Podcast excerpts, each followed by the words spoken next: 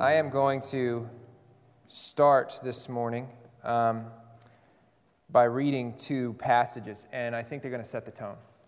Um, you don't have to uh, read along with me. Uh, why don't you just sit and listen and think about the words? So I'm going to start in John 1.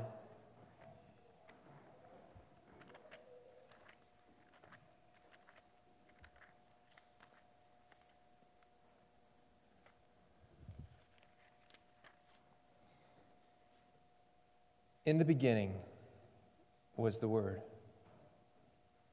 and the Word was with God, and the Word was God. He was in the beginning with God. All things were made through him. And without him was not anything made that was made. In him was life. And the life was the light of men. The light shines in the darkness, and the darkness has not overcome it. The true light, which gives light to everyone, was coming into the world. He was in the world, and the world was made through him, yet the world did not know him. He came to his own, and his own people did not receive him. But to all who did receive him, who believed in his name, he gave the right to become children of God who were born not of blood, nor of the will of the flesh, nor of the will of man, but of God.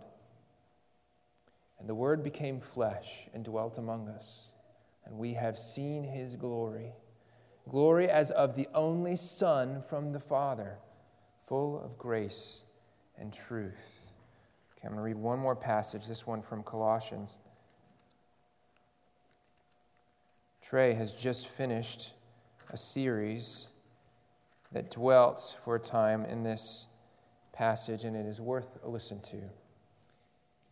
Christ is the image of the invisible God, the firstborn of all creation. For by him all things were created in heaven and on earth, visible and invisible whether thrones or dominions or rulers or authorities, all things were created through him and for him. And he is before all things, and in him all things hold together. So every year, we uh, take uh, sometimes a day Depends on the family, sometimes a day, sometimes a week, uh, sometimes, um, sometimes we take a month. Uh, a lot of families in this church take a month. Um, but every year we take some time to throw a party to celebrate the birth of Jesus. Uh, it's called Christmas or Advent. Uh, and we often build up you know, if you're in part of a Christian family, you build up your awareness of the significance of this event day after day after day until the very day where we stand together and we, and we as a symbol of the gift we've been given in Christ, we trade uh, gifts and we sing together and we celebrate. Used to be they called this a feast. Um, we don't do that so much anymore, but it's a part of the Christian calendar. It's been part of the Christian ch- calendar for years and years and decades and centuries. Now, that statement, every year we throw a party to celebrate the birth of Jesus, is, is just a co- kind of another way to say that every year we throw a party to celebrate the humility of Jesus. Every year we, we throw a party to celebrate the humility of Jesus. And he, here's what I mean I think that nativity scenes haven't done you any favors. All right? Now, I really love nativity scenes. They, they stir in me affection not only for my neighbors, but for the gospel, because in a, in a season where it's, it's kind of the cool neighborly thing to do, uh, to, um, to, to, to just throw up some, some lights and, and, and maybe have like one of those blow up, you know, Charlie Brown things in your yard uh, it takes some, sometimes some real guts to have a nativity scene.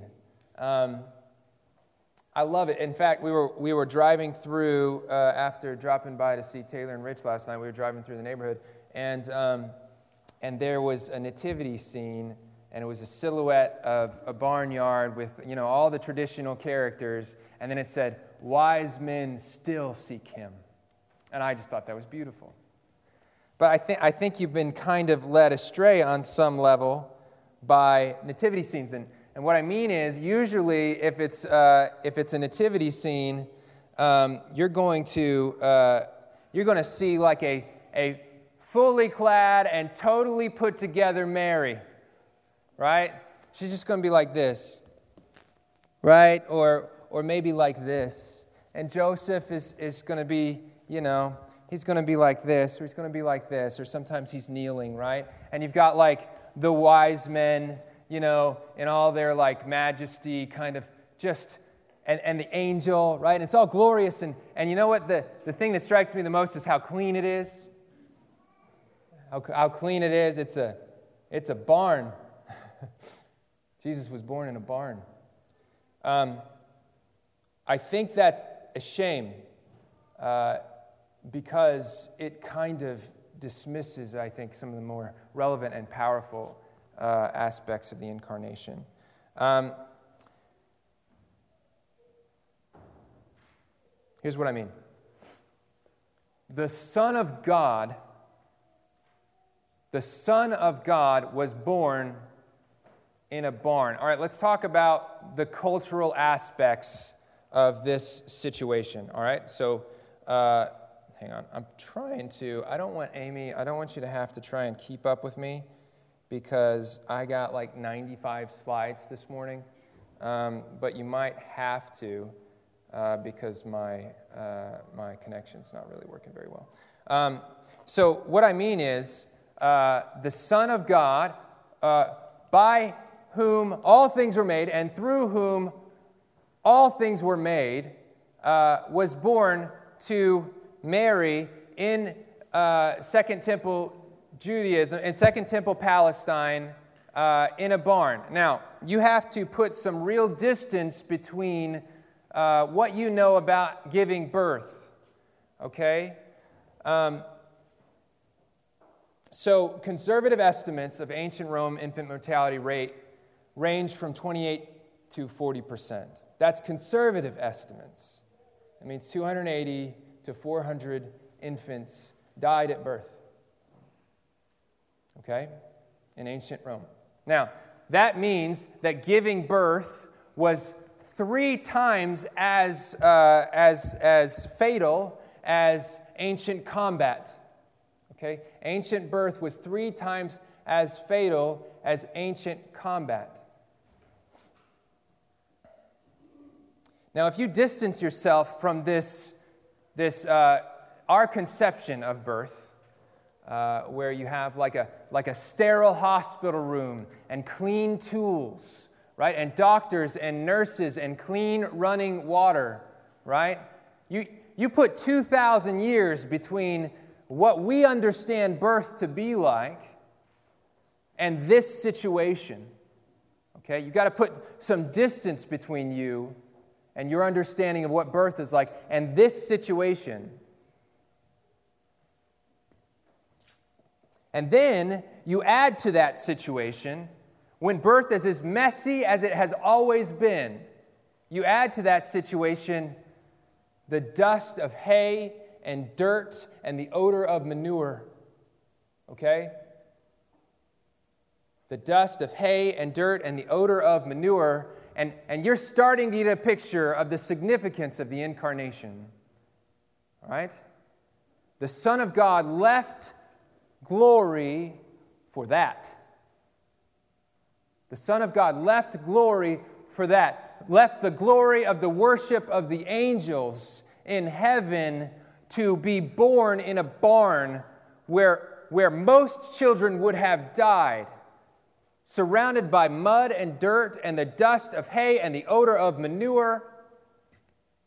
And he was laid in a feeding trough. Right? That's what he left glory for. Now, you take that picture, the, the, the beauty and glory and honor and worship of heaven to, to this dirty, mucky, muddy, smelly barn, and that's a picture of the incarnation. Right? The Son of God left glory in sacrifice. Why? It didn't just, by the way, end there, right? The humiliation, the humility of Jesus didn't just end in the barnyard scene, right? It kept going. He was marginalized and he was ignored, and he was mocked, and he was misunderstood, and then he was beaten, and he was tortured, and he was crucified. Right? From start to finish, the Son of God gave up glory for that. Right? It was never pretty. And yes, yeah, sure, there were some amazing scenes in the life of Jesus, but you've got to see his miracles against the backdrop of the hypocrisy of the Pharisees and the unbelief of the people of Israel. Right? So there's never a shiny moment in the life of Jesus, and it culminates in his sacrifice on the cross. That's the incarnation, and that's, that's what we celebrate at Christmas. Why? Why did Jesus do that? Why did the Son of God give up all of this for, for that? Like, you, you treat that seriously. Nobody wants that. Nobody would trade their life for that life.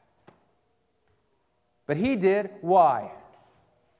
Because his people had made a mess of their lives and a mess of creation. And they had sold themselves to a ruthless enemy and they were condemned to die without any hope of escape. That's why. The Son of God traded glory for sacrifice to save his people. The Son of God traded glory for sacrifice to save his people. Now, I can't think of a better reason to throw a party than that one. I can't think of a better reason to celebrate than that that God Himself traded all the good things for all of this mess that I had earned, right?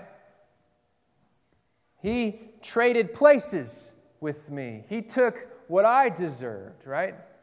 And so I can stand in right relationship with the God of the universe. I can be a son of God. That's there's nothing more worth celebrating. It's what we do every Sunday, and it's what we do especially on Christmas.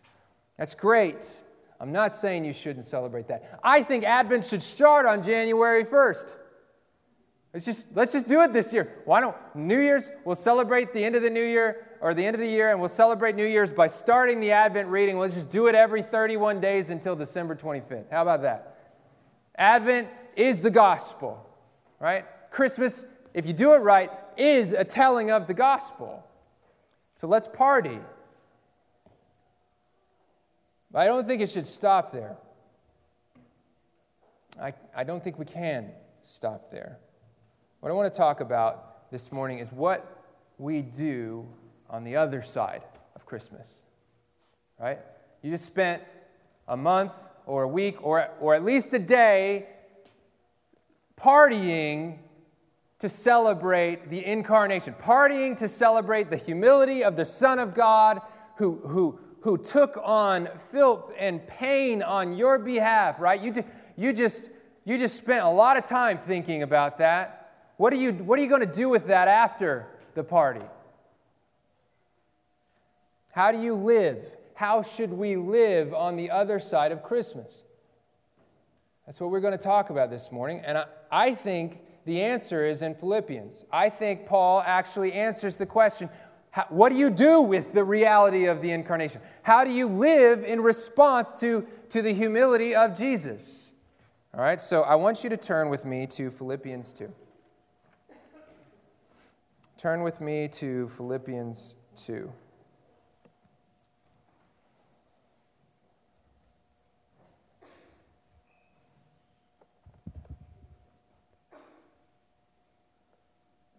Hold up your Bible when you're there.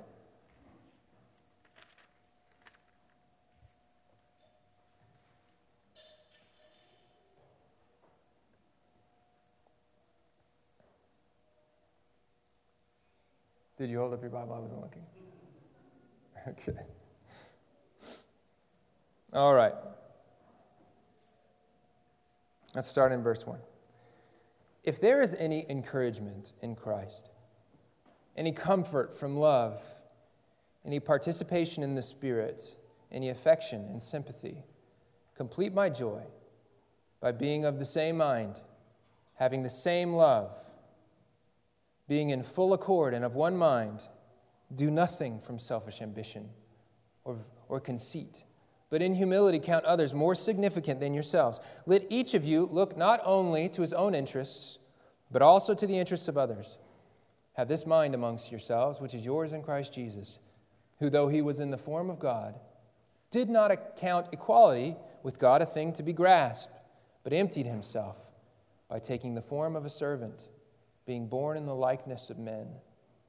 And being found in human form, he humbled himself by becoming obedient to the point of death, even death on a cross. Therefore, God has highly exalted him and bestowed on him the name that is above every name, so that at the name of Jesus every knee should bow in heaven and on earth and under the earth, and every tongue confess that Jesus Christ is Lord to the glory of God the Father. Okay. Now, I want to take this in part, and uh, Amy, I do now have control over the slides, so you're good to go. Thanks for flexing for me. Um, I want to take this in parts because I want to kind of follow Paul's argument and I want to see exactly how his argument ought to change the way we think, not only about ourselves, but about other people.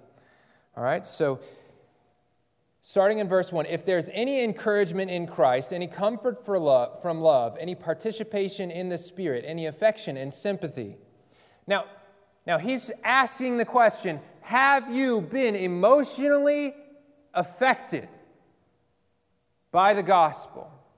Have you been impressed upon by the miracle of the Advent? Has Christ's work comforted your heart?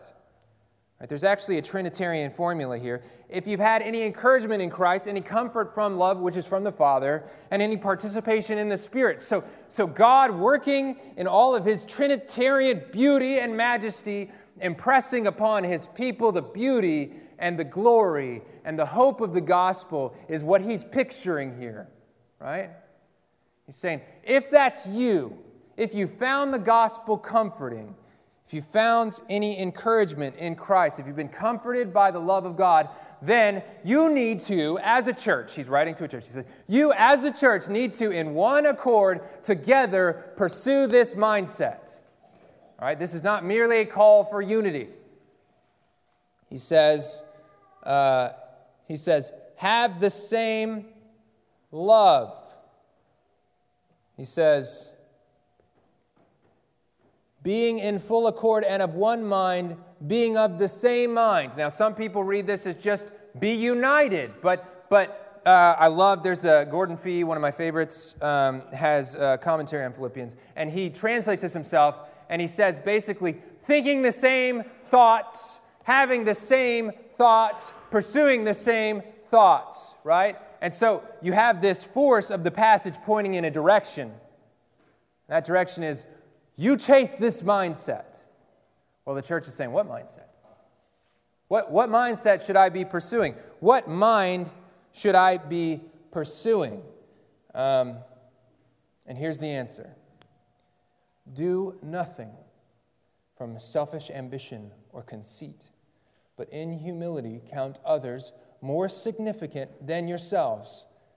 Let each of you look not only to his own interests, but also to the interests of others. All right, what mindset, what mindset is he appealing to the church to pursue in light of the gospel? Hey, you've been impacted by the gospel? Chase this frame of mind. What frame of mind is he talking about? Humility. If you've enjoyed the comfort of Christ, you must pursue the humility of Christ. Let's pursue the humility of Christ. Now, I love what Paul does here because it would have been simple enough just to say, be humble, right? But in order to explain what he means, he sort of contrasts humility against pride. Listen, he says, Do nothing out of selfish ambition or conceit, but in humility count others more significant than yourselves. Let each of you look not only to his own interests, but also to the interests of others. So, what he's doing, he's creating sort of a spectrum, and he's highlighting one side, which is pride, and he's highlighting the other side, which is humility. Right? He says, Pride is selfish ambition. My interests are more important than yours. That's what pride says. My interests, I myself am more important than you are, and my interests are more important than your interests. Right? And then he says, that's not humility. He says, humility is your interests are more important than mine. Right? Your interests are more important than mine. Let each of you look not only to his own interests, but to the interests of others. Pride says, I will look out for me. And humility says, I will look out for you. All right? So, so thus far, we're in, we're in verse 3 now, verse 4.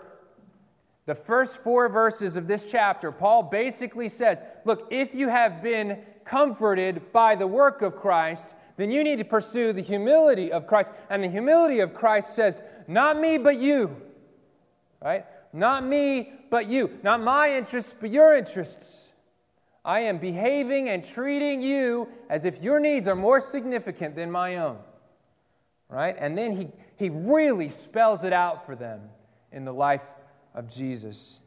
He says, Have this mind amongst yourselves, which is yours in Christ Jesus who though he was in a form, though he was in the form of God, did not count equality with God a thing to be grasped, but emptied himself by taking the form of a servant, being born in the likeness of men. And being found in human form, he humbled himself by becoming obedient to the point of death, even death on the cross.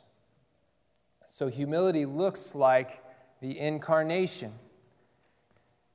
Humility looks like the incarnation. God became a man, right? That's what Paul's touching on. He didn't grasp onto, he didn't cling onto his divine rights. He set them aside, right? God became a man. The king became a servant, not just a man, but a servant. Same language as slave, a slave to all, right? So so God became a man, the king became a servant, and the author of life submitted to death, right? His humility just, just built layer upon layer to the death, the lowliest death, the death on a cross, right? That's the picture that, that Paul uses to reference. Well, what do you mean humility? What do you mean I need to I need to treat others as more significant than myself? What do you mean I need to look out for for the needs of others, even as I look out for my own needs. He says, Look at what Jesus did. He set aside his divine rights, and he became a man and a slave to all, a servant to all. And, and, he, and he humbled himself as a servant even unto death. That's what I mean, guys. Church, that's what I mean when I say you need to be humble. But listen to this. Right on the heels of that sort of like pretty heavy call to humiliation, right? This is what Paul says. Therefore, therefore, right?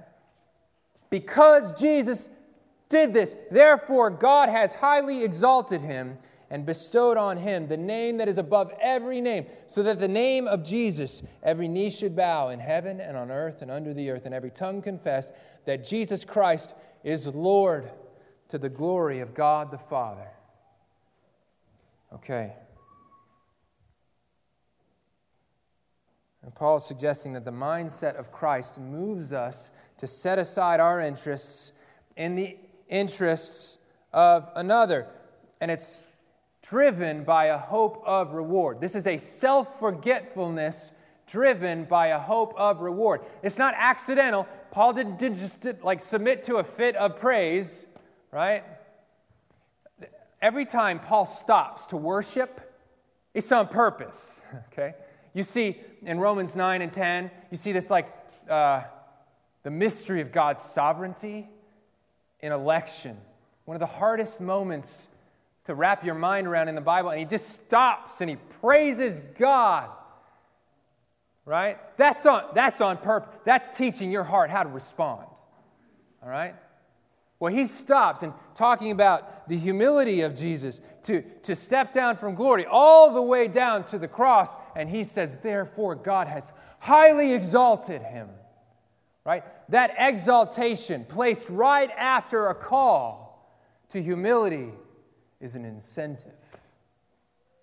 That's the hope of reward. We are driven in our humility by an expectation of reward. Christ set aside what he was owed, he set aside his divine rights, and he humbled himself. Therefore, God exalted him. And so, the right response to the incarnation is to say, if I, like Christ, humble myself on behalf of others, then I, like Christ, will be exalted. Right? If I humble myself, then I will be exalted. The gravity of sacrifice is met by a weight of glory we can hardly imagine. You are not supposed to believe that this type of humility is doable and sustainable. That, that's not the point. It's very, very, very difficult. We are asking you, Paul is asking you, I am asking you to lay down your life on behalf of others in such a way that you have nothing left. You have nothing left. But we're not stopping there. We're saying, lay down your life on behalf of others so that you have nothing left, and you will be exalted and you will be rewarded. This is the tremendous risk and the staggering reward of the Christian life. This is the tremendous risk and the staggering reward of the Christian life. We do not talk enough about risk. Paul said, if there is no resurrection, we are to be pitied most among all men right? If there is no resurrection, we should be pitied more than anyone else. If that doesn't make sense to you, then you're not laying down your life. Right? The life of a Christian should be so utterly self sacrificial that if you found out on your last day that it was all a myth, you would be devastated. You would be devastated and you would weep because your life would have been wasted on others, right? That's, that's the pity that Paul is referring to. And that's the level of sacrifice to which you're being called. The, the big pitch here is that if you follow Christ in humility, if you follow Christ in laying down your life on behalf of others, even to the point of death, then you will be exalted and rewarded in ways that you cannot even imagine.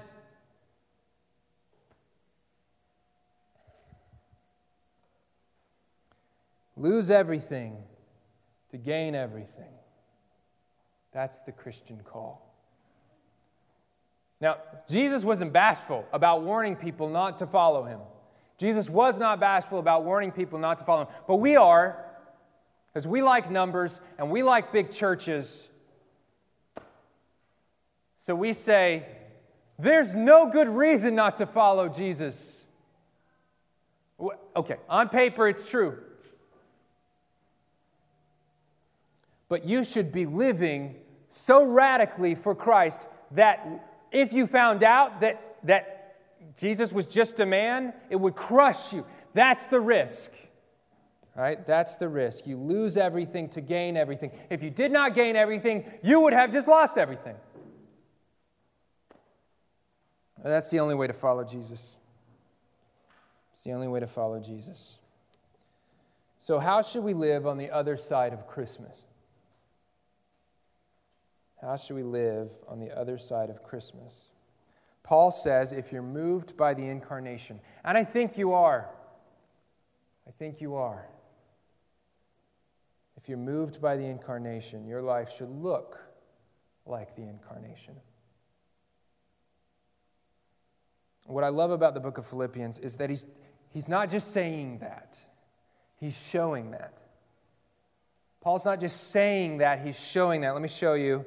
This is from the first chapter. If you go back um, to uh, verse 21. 121. Listen to Paul. For to me to live is Christ, and to die is gain. If I am to live in the flesh, that means fruitful labor for me. Yet which I shall choose, I cannot tell. I am hard pressed between the two.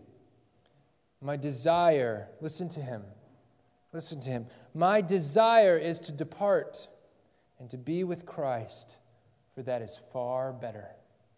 My desire is to depart and to be with Christ, for that is far better. But to remain in the flesh is more necessary on your account. Convinced of this, I know that I will remain and continue with you all for your progress and joy in the faith, so that in me, read in my imprisonment, read in my suffering, read in my tireless exhaustion, so that in me you may have ample cause to glory in Christ Jesus because of my coming to you again.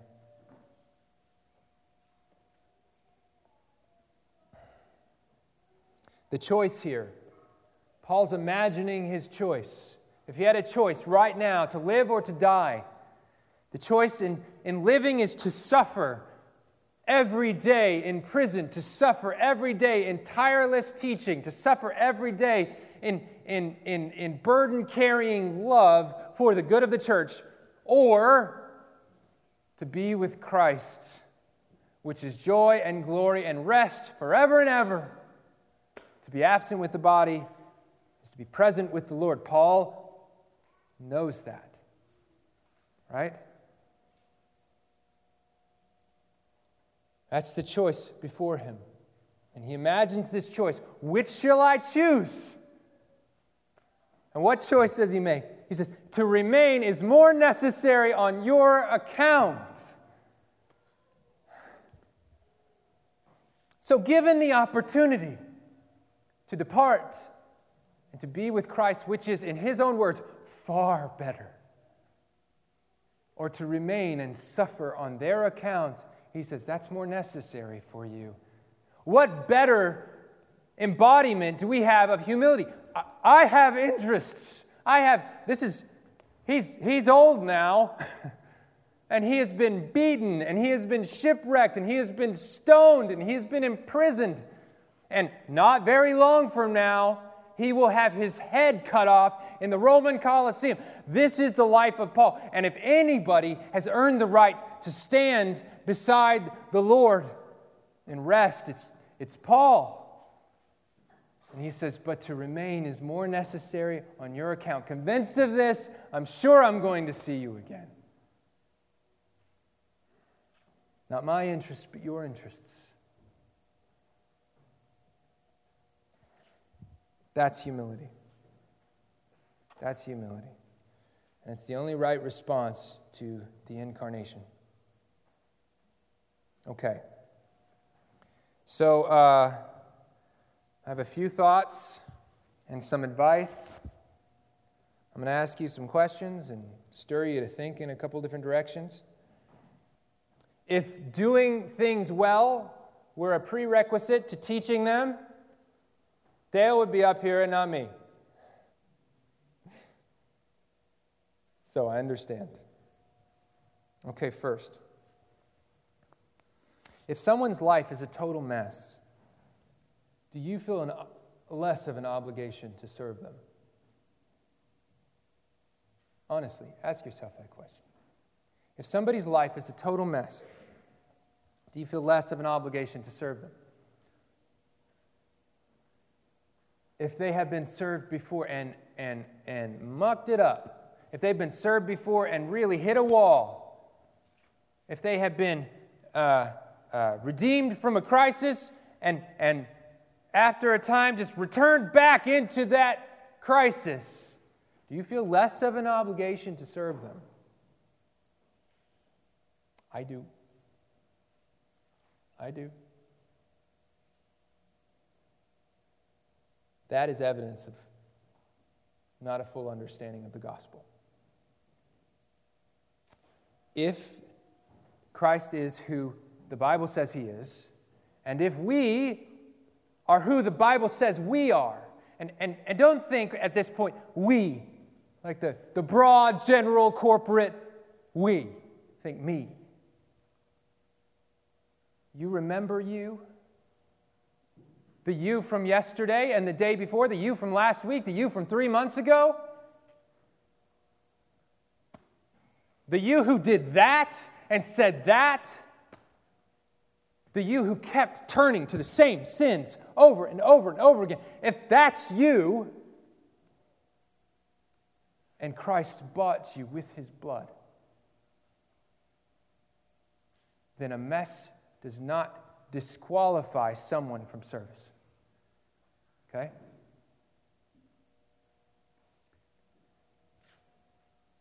There's almost this desperation to Peter when Peter asks, Look, my brother, say my brother sinned against me seven times. Right? Do I have to forgive him again? And Jesus says, I'm going I'm to tell you the truth 70 times 7. So once you hit like 490, you're good. That's what that means, right? No, it means you just keep on serving and you keep on laying down your life and you keep on forgiving. We are the redeemed. Countless mercies have been poured out on us. We are recipients of grace unimaginable. We, every day, every single day, we get just to touch more of a glimpse of how much grace we've been given. And often that comes by way of seeing the darkness in our own hearts. Take that framework and leverage it to serve others. I'll tell you a secret if somebody has disqualified themselves from the service of 99% of humanity, you treat them with grace and mercy, they'll see it and they'll feel it in a way that, that maybe they've never felt it. And sometimes that's the way the Lord opens their eyes to the beauty of the gospel. Pouring yourself out on somebody who has wasted their life. It's not something the world does, but it's what we do because we had wasted our lives, right? And Christ poured himself out on us.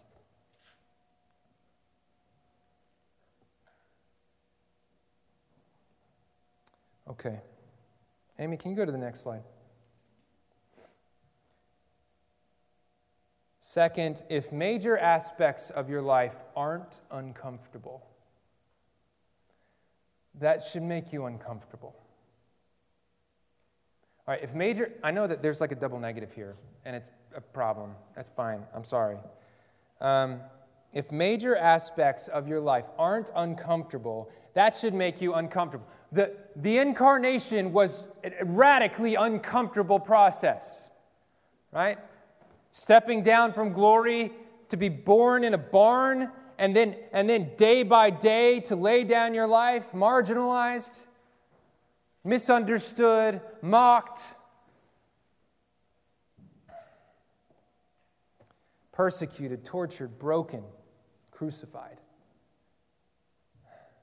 It's uncomfortable. And that's our model, right? That's the model. How, how do you, in humility, Serve others. That's how. Paul just told you that. And, and so if you're living every day your best life now, ask yourself some questions. It's, it's hard to apply things like this because it's going to look different in everybody's life. But you know, if you're in Christ, you have the Holy Spirit. And, it, and you know what decisions you're not making because there's not enough social pressure, because nobody really expects people to do that.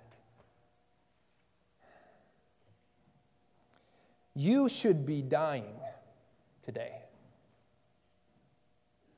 You should be dying. That's what the life of Christ looks like. It looks like dying daily. As Christ says, You want to be my disciple? Pick up your cross. So if your life doesn't feel like a dying, circle up the people you trust and ask them questions. They will help you. They will help you. Okay. This one I'm particularly fond of right now because of all the poop. Remember the reward the next time you're changing a poopy diaper. This is what I mean.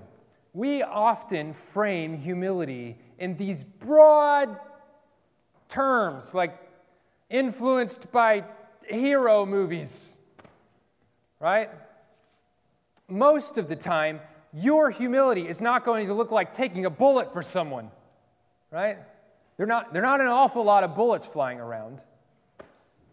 Often, your laying down your life on another person looks like joyful service to the people who can't, even if they wanted to, pay you back. And I'm talking about parenting. We don't spend enough time reflecting on joyfully parenting children as a, as a sweet aroma to God. You can change diapers in a few different ways, but the Christian way to change diapers is hard. Praying over this little child and, and responding to this child's fit of anger in, in peace and joy and pleading while you're changing with them, while you're changing them, pleading for their salvation. And, and reflecting on how much this is a picture of your desperate need for Jesus and how He served you in this desperate need. So you ought to pour yourself out on this little baby. You do parenting Christianly. Don't see that moment as a waste. You will be rewarded. Think about Christ's promise. You hand a glass of water to one of the least of these you can't imagine your rewards. Right? Humility is often mundane, messy business. There's not much glorious about the life of the humble. But when you find yourself doing the mundane and the messy acts of humility, pouring out yourself on behalf of another, demonstrating that you, their interests are held in a higher importance than yours, remember on the other side of that is a reward. You will be exalted. Amen. Finally, pride hides in your thought life. Pride hides in your thought life. Audit your attention. Interestingly enough, Paul points not only to how you behave towards others, but what you think about others. Not only to how you behave, but to what you think about them. And, and I think we have here a call to audit our attention. How much time do you spend thinking about you? How much time? Honestly. Now, you probably don't, I, I mean, maybe you, maybe you would find it helpful, but I, I would be embarrassed to confess if I, if I were truly honest, how much time I, I'm thinking about my own interests against how much time I think about the interests of others. How much time I think about my goals, right? My aspirations, my vision for the future. And instead of thinking about my neighbor, thinking about my, my, my brother or sister in Christ, thinking about my, my friend who lost a loved one, thinking about my friend who's struggling in his marriage, thinking about my friend who's. Spend time this week thinking about what you think about. Paul says nothing less than your thoughts about others should be more and greater than your thoughts about yourself. Right? That's, that's, the, that's the, the mental situation of the incarnation. Right? How do we follow Jesus in our thought life? We follow Jesus in our thought life by forgetting our interests, self forgetfulness. Make it a life goal to, to get to an end of a day without even thinking about what you want for tomorrow, what you want for next month, what you want for three months from now. And, and, and think instead about how that guy's doing, how she's doing, how I can pray for them. And if you find yourself a little embarrassed at the state of your thought life, come to Jesus. There's much, much grace, and He will help you. Okay.